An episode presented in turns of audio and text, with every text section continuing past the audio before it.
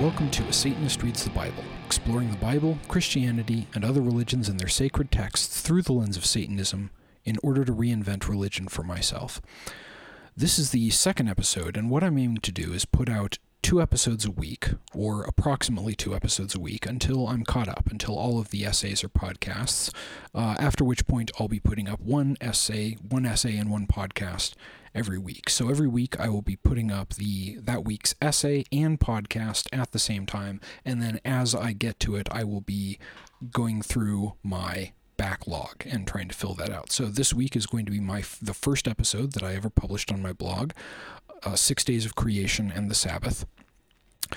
If you've listened to the first episode, if you haven't listened to the first episode, I recommend at least checking out the first few minutes of that, so so that uh, you get a sense of what it is that I'm doing and why I'm doing it. Um, but it's going to be a similar format to that episode. After this introduction, I'm going to talk about uh, the different places you can read and support my work, so that if you do end up liking it, uh, then which which I certainly hope that you will, I you will have opportunities to support me and support my work and support what I do in in various different ways. Then I will I will read my essay, commenting on it as it comes up, and then I'll talk a little bit about it extemporaneously. This is my first. This is the, like I said. This is the first essay I wrote, and it deals with uh, it deals with the creation narrative in Genesis, or rather, the two creation narratives in Genesis. Uh, this is this one deals with the first of those two creation narratives, which is uh, the very beginning of the Bible with the Book of Genesis, and in writing this, uh, this is the first thing that I wrote for this project. So, in a lot of ways, I was still getting my feet wet and still finding my voice and still not doing a great job of explaining some things. And I think that this is better in some respects than, than the next few, which I think got really obscure. But um, keep that in mind. And fortunately, this is cool. Now that I'm doing this, I'll have the opportunity to sort of comment on it as I'm going through to explain anything that I feel might not be entirely clear. But if you've listened to the first episode and you enjoyed that, and then you listen to this one and you think, oh, this is kind of clunky, well, that's why. So bear with me on that. So, that said, okay, let's talk about um, if you like this, if you end up liking this, if you listen and and uh, you think it's helpful, you think it's informative, um, if your if the format you're listening to it on allows you to rate it, uh, I'd appreciate a five star rating. Uh, if you if you like it enough that you want to support my work, you can go to my Patreon page uh, which is linked. So you can go to my blog, satanistreadsthebible.com, and there's a link there to my Patreon page, and you can sign up to support me that way. That's a huge help. That puts money in my pocket that I can use to keep doing this and keep making it better. I've also got a bunch of links in my essays to the books that I read and talk about, and those are affiliate links. So if you click through and buy them, and the, and I, I don't recommend books that I don't think anyone should read. These are all really uh, these are all really good texts. Uh, if you click through and you buy them, once again money in my pocket. And if you just tell people, uh, "Hey, I found this cool podcast," that's that's a huge help. I appreciate that a lot. Um, I think that covers all of the plugs. Yeah, so let's get into it. Okay.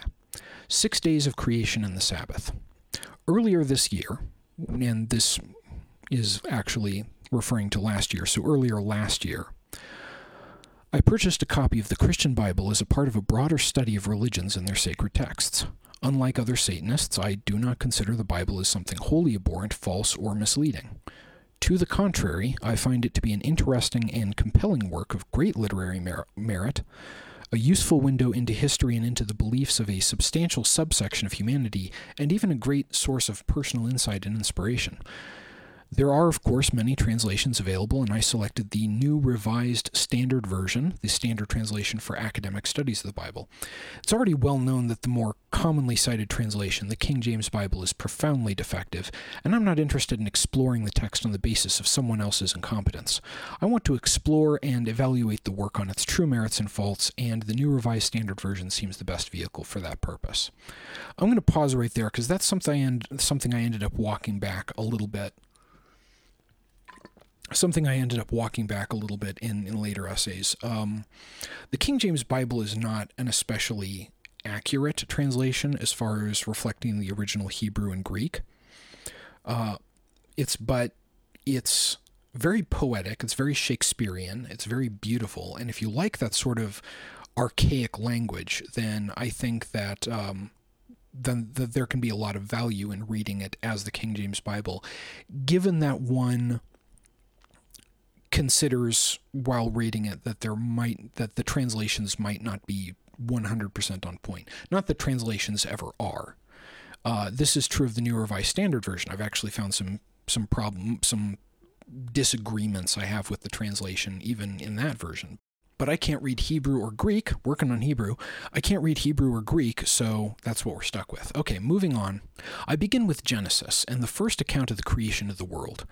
I've heard it explained by apologists who accept creationism uh, in an old earth format and who attempt to rationalize the disparity between the Bible and reality that we don't know what a day is for God, so the six days of creation would be a symbolic representation of the entire 13.7 billion years prior to the formation of the earth, and the time from them, that point to the creation of humankind.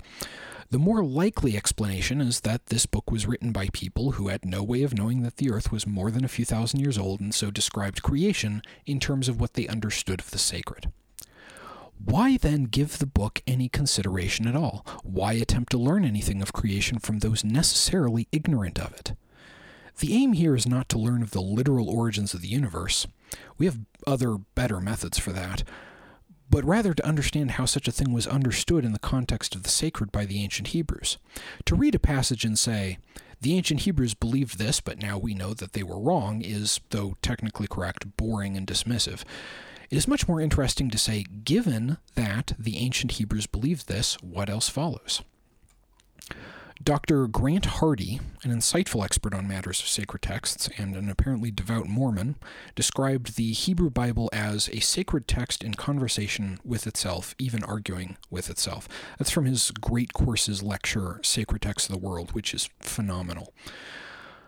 This becomes immediately apparent in the reading, and I believe that this reading reflects a dialectic in God's creation, which will be a central theme of these writings. Contradictions and paradoxes abound, and while it would be trivial and even convenient to say that these indicate that the text is nonsensical and meaningless, it is more interesting to assume that there is intent and meaning in these contradictions and then to see what follows. In the Critique of Pure Reason, Immanuel Kant argued that reason attempts to know causes of things but cannot, of, of all things but cannot, and in attempting to do so, reason generates contradictions. If we interpret the Bible in this light, we can see the Bible in terms of an attempt to understand and convey that which is beyond language. The contradictions are not merely incidental, but rather essential to what the authors had intended to convey. We can also uncover contradictions between what the sacred texts say of God and Satan and what Christians, even biblical literalists, say of the same, so proving that they are often disingenuous or simply mistaken in their attempts to convince us of what they say is truth. Uh, the first chapter of the first book of the Bible and the first few verses of the next give one account of the creation of the world by God over six days. There are two differing accounts of creation in Genesis, the second immediately following the first. The New Revised Standard Version even places the second account under the heading Another Account of Creation. The second contains the story of the creation of Adam and Eve. I'll examine this account in another essay, and, and I did, and I will be turning to that in another podcast. Uh, and I'll be turning my attentions here toward the first creation narrative. So I quote from, from the beginning of the Bible, uh, Genesis 1, verses 1 to 2. In the beginning, when God created the heavens and the earth, the earth was a formless void, and darkness covered the face of the deep, while a wind from God swept over the face of the waters. The first thing I notice is the paradoxical ex- paradoxical existential status of the earth in this sentence. When God created the, the heavens and the earth, the earth was. It is both created and uncreated. The text does not say in this translation that the heavens and the earth were the first creations of God. Actually, let me pause here. Um, this is something that actually I've seen in, in other creation narratives, and there's one in uh, the Rig Veda. The, the, there's a there's a hymn in the Rig Veda called the which is a sacred text of the Hindu religions, which is commonly called the Creation Hymn, which speaks of the world, uh, the world at the beginning of creation in very similar terms, which is really interesting. And I explore that in another essay. Uh, what's that one called? Satanic Thought in Ancient Religion, I think it is. So, uh, the text does not say in this translation that the heavens and the earth were the first creations of God.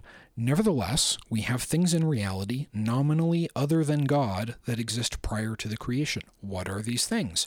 Void, darkness, wind, which is cited as originating from God, water, some boundary between water and not water. So there's the face, the face of the waters. Uh, I assume the not water is void, and the wind is then liminal to, mediating between both void and water, and the void is also the created, uncreated earth. And of course, there's God Himself. The question, whence came God, is an important and substantial one, probably best suited for another another essay, and I haven't really gotten into that one yet. Uh, but that's actually something I've been looking at is the cosmological argument for the creation of God, which has kind of been dismissed for a long time, but I think warrants another look. But I'll be getting to that in somewhere else entirely. It's still very much in the early stages. The King James Version is markedly different here. Instead of a wind from God, the Spirit of God moved upon the face of the waters. Wind from God seems abstract and poetic. For what reason does God cause a wind to blow across the face of the waters and void? The Hebrew word ruach means both wind and spirit, so both translations are sensible.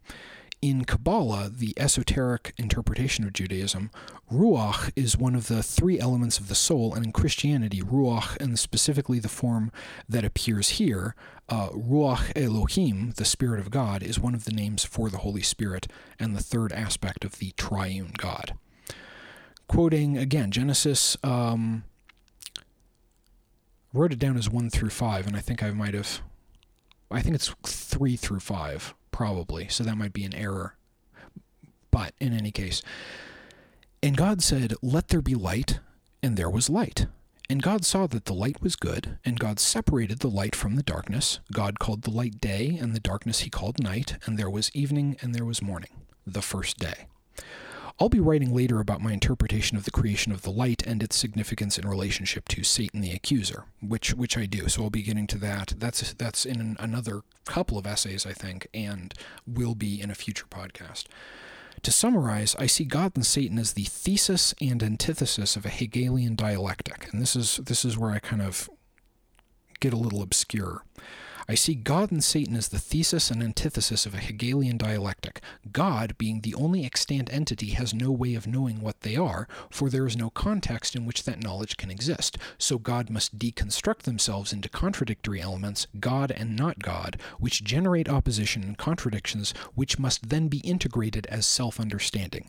These divisions iterate in a fractal like manner, and this is the entirety and the purpose of creation. Satan is the first differentiation, the light of creation itself, and God is the darkness. So that's pausing a little bit here. That's me getting a little bit poetic and also going off of uh, Hegelian phenomenology um, without really explaining it at all. And uh, I, I don't think I could launch into a full explanation of Hegel here. Uh, suffice to say, Hegel had this idea that the progress of history was these contradictions sort of butting against each other and synthesizing into new ideas. And as this progresses across the course of history, the ultimate goal of that is the sort of self realization, the self awakening of God. So, um, so Hegel himself was not the person who posited the the thesis, antithesis, synthesis um, model. I think that was Fichte, but um, but but the point is is that there are sort of contradictory ideas. So so we have we have God existing alone in creation and having no means of self knowledge because, and this is another aspect of Hegelian philosophy, uh, we can't know ourselves in a vacuum. We need to know ourselves uh, via how other people see us. Once again, that's something that really deserves a lot more time than I'm not going to get into here. But hopefully, that a little explains what I was just talking about there. That we've got um, the idea that God created Satan as the first light in order to create something that was not God, by which God could then measure themselves. Also, notice, and this is something I've been using throughout my essays, uh, whenever I speak of God, third person singular, uh, third third person plural as singular, uh, the standard usage for a non gendered person. Uh, and I'll be getting into why I do that a little bit uh, later on in this essay. So, continuing to quote from the source, this is verses 6 through 9. And God said, Let there be a dome in the midst of the water, in the midst of the waters, and let it separate the waters from the waters. So, God made the dome and separated the waters that were under the dome from the waters that were above the dome, and it was so. God called the dome sky, and there was evening and there was morning the second day. So now we begin to get a sense of what the Bible describes as the topology of the world. From here, there are the, there are some upgrades to the dome, lights to separate the day from the night, which is verse 14, but the rest concerns its eventual contents, swarms of living creatures from verse 20 and whatnot. I have more to read, or had more to read at the time I wrote this, but I'm not aware of any further changes to the general topography elsewhere in the text. Indeed, I've never found any. So we have a body of water, and submerged in that body of water, a great dome which separates the waters and creates an open space, which is then to be occupied by dry land, vegetation, living creatures, and people. But this is not the topology asserted by the creationists, who, whether they assert a flat Earth or a spherical one, describe it as floating in empty space as we now know the actual world to be. Many of the verses repeat some variation of, and God saw that it was good. So God is evaluating his work. And for what reason? We have been told that God is perfect. Would a perfect God not already know the merit of their creation? No, God is uncertain, exploring and experimenting, though at no point does uh, do they reject anything that they create. Well, not immediately anyway. There is that matter of the flood to come, which which I end up uh, writing about in a separate piece. Then comes verse 26. Then God said, Let us make humankind in our image according to our likeness. So here we are, made in the likeness of God. And what does that mean exactly? That we physically resemble them, that we have minds like theirs. If we are like God, then God is like us, but in what ways? It seems that nothing is said on the matter. Can I then assume that it is meant that we are like God in respect of what little has already been said of them? Would that what would that imply? It is often said that God is perfect, omniscient, omnipotent, omnipresent, and yet we are none of these things. Returning to the text, verses 26 through 28 and let them have dominion over the fish of the sea, and over the birds of the air, and over the cattle, and over all the wild animals of the earth, and over every creeping thing that creeps on upon the earth. So God created humankind in his image. In the image of God, he created them. Male and female, he created them. God blessed them, and God said to them, Be fruitful and multiply, and fill the earth and subdue it, and have dominion over the fish of the sea, and over the birds of the air, and over every living thing that moves upon the earth. And I'm quoting from the text, so I'm using so I'm doing the original pronoun usage there. Given the consequences, is it possible that this whole dominion thing was a grievous mistake? It is clear that God does indeed become displeased with their creation at times, there is indeed there is again that whole flood thing to consider. Uh, this also differs markedly from the subsequent account of creation. It appears that God is here creating not just one human, but a multitude of them, male and female only, but both in the image of God. Whence comes the Bible's assertion that God is male? God, who in the Bible is either singular or triune but not binary, and for whom both male and female are a likeness, is male? If it is true that God is not dual and that both male and female are in their likeness, then so must be the entire spectra between beyond that binary. Then we are to understand male and female not as a binary but as a polarity and the specific mention of the creation of only male and female as a limitation of the author's understanding and language rather than a reflection of the truth. God then evaluates the sum total of their creation and sees that it is indeed very good, and then on the seventh day rests. But what need has an omnipotent God to rest?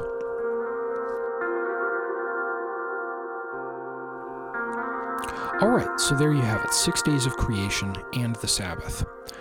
One of the things that really fascinated me in doing the research for this piece, and in this case, the research uh, preceded um, this project entirely. Um, I just, I had I had wanted to do some more reading of sacred texts. I purchased the Bible. I started doing some reading.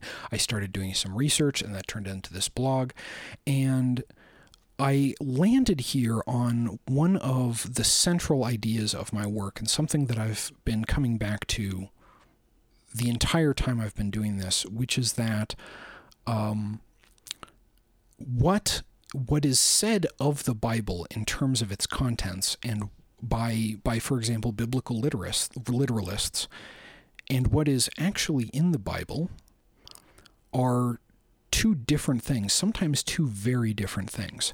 Like we have this, uh, we have this topology. Creationists, biblically, biblically literal creationists, are arguing for a young Earth model of the world that they say is based on the Bible. But it, it is to some degree like if we follow the biblical cosmology, then yeah, we're going to end up with with a much younger Earth than we suspect is actually the case. But they don't include the the topology of the world that is described in the Genesis narrative. We have something very different. We've got this dome that's separating the waters from the waters, so it's a flat Earth. And uh, flat Earth is actually the subject of the one I'm going to be doing, uh, the one that's going to be coming up this Friday, both in essay and podcast format. Or at least the essay is going to be coming up Friday. I might it might take me until Saturday to get the podcast up, but point is they'll be going up more or less together. So this is something, and this is something I come across again and again in reading the Bible, is that oh, biblical literalists say that their their beliefs are based on this, and either that's not in the Bible, or there's something different that contradicts that that is in the Bible, and it's not just the Bible either; it's other sacred texts as well. Uh, the Quran is very much subject to this um, the Quran seems to be portraying a very different message message than than what I'm hearing from a lot of modern Islam, and this is something I explore in another podcast as well, or another another essay. It'll be a podcast eventually. Uh, what is that one called? A Satanist reads the Quran, which I got a lot of great support on from the Muslim community, which I was just overjoyed with. That was really wonderful to see. Um, so this is something I've come back to repeatedly, and this has formed one of my core ideas and one of the core messages that I'm trying to uh, portray in my work is that um, let's. I, I'm arguing for a non realist religion. I think religion should, in general, be non realist. What do I mean by that? Okay, so realist religion is when you say that a religion's claims about the real world are exactly that. They are claims, of, they're ontological claims, claims about what actually exists, the way things actually are. Um, so so God, the Christian, the traditional conception of God, the triune God, uh, triomni, omnipotent, uh, omnipresent, omniscient, um, actually exists. That would be a realist religious claim. Jesus Christ was a person who lived, who was the Son of God, who was crucified, whose crucifixion um, rectified the original sin that humanity possessed and allowed justification with God, so on and so forth. That is a that is a realist claim about religion. Non-realism could basically looks at it any other way than that. Non realist religion looks at that, for example, this would just be one way of looking at religion non realistically, uh, as being metaphorical. So, um, maybe Jesus existed. Maybe there was maybe there was no historical Jesus. Uh, I think that there was, but that's that's another subject matter. But regardless of what the historical Jesus may have actually done, Jesus as a symbol for uh, Jesus as a symbol of redemption, regardless, looking at it in a symbolic way in which the historicity doesn't even really matter, that would be a non realist view of religion. So I think that we at least have to take some religious ideas on a non realist basis, especially biblical ideas. Like I said, the Bible is a fascinating, wonderful book full of amazing stories. Uh, it's a really interesting window into our anthropology. Um, it's it's got it's beautifully poetic. It contains a lot of great wisdom obviously a lot of garbage as well, but you know, this is the Bible is a lot of things. It is not just one thing. We have to look at it in its plurality. Um, but if you look at it, as soon as you look at it as being a realist, literal text, then then you're not operating in the same reality as the rest of us, and that's leading to some problems in the world. So I think that these uh, these contradictions well, one, it's evidence that people aren't actually reading the text, and that, as I found later, people have uh, contradictory beliefs about their beliefs. People believe things about their own beliefs that are not entirely true. For example, people believe that their beliefs are based on a literal interpretation of the Bible, but they don't believe in the specific things that the Bible says. So this is this is a problem. But I'm going to wrap it up there. Uh, thank you so much. Um, thank you so much. Uh, there's going to be more coming up this week uh, with my uh, with my essay, which is going to be called "Belief and Identity." Belief and identity is the topic for this week. So that essay will be up on Friday. Podcast soon after. Uh, and then more backlog podcasts. I believe the next one in my queue for getting through the backlog is going to be ah, okay, what I mean when I say that I am a Satanist. All right. Thank you so much for listening. Ave Satanas.